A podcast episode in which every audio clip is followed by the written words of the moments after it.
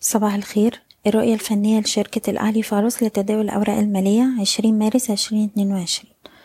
الأسبوع اللي فات شفنا المؤشر قدر يرد من مستوى الدعم الرئيسي عشرة آلاف ميتين وتمانين ووصلنا لحد العشرة تمنمية ودي حوالي نسبة خمسين في المية من النزلة الأخيرة. قفلنا الأسبوع على ارتفاع عند مستوى ستة وعشرين. دلوقتي طول ما إحنا محافظين على مستوى الدعم الرئيسي عشرة آلاف ميتين وتمانين هتظل فرص استمرار محاولات الصعود قائمة وهيبقى عندنا مستوى المقاومة التالي عند العشرة آلاف تسعمية وخمسين ويلي مستوى ألف ومية. لو في أي تهدئة من المستويات الحالية هيبقى عندنا أقرب دعم عند خمسمية وخمسين.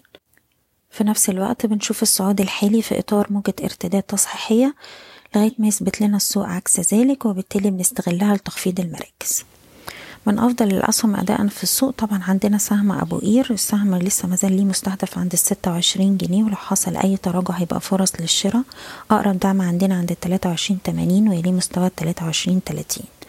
سهم أموك أقرب دعم عند التلاتة ستين طول ما إحنا فوق المنطقة دي ممكن نرد لغاية تلاتة تسعين أربعة جنيه وخمس قروش. جي بي أوتو بنحتفظ فوق الأربعة جنيه خمسة وستين والارتداد من هنا يودينا للخمسة ونص خمسة جنيه خمسة وسبعين ودي نقط لتخفيض المراكز.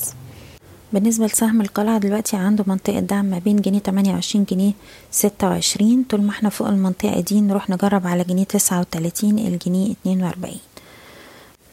بالنسبة لل CIB دلوقتي أقرب دعم عندنا عند الاتنين وأربعين تمانين ويليه واحد وأربعين تلاتين. السهم ليه مستهدفات لسه عند الأربعة وأربعين ونص واختراق هيودينا خمسة وأربعين ونص. المجموعة المالية هرمس بنحتفظ فوق الستاشر تسعين ومنها نروح نجرب على التمنتاشر ونص تمنتاشر جنيه وتمانين قرش. أخيرا سهم موبكو سهم ليه مستهدفات لسه عند المية وستة مية تمنتاشر ونص وأقرب دعم عندنا عند التمانية وتسعين جنيه. أي تراجعات في السهم طبعا فرص للشراء.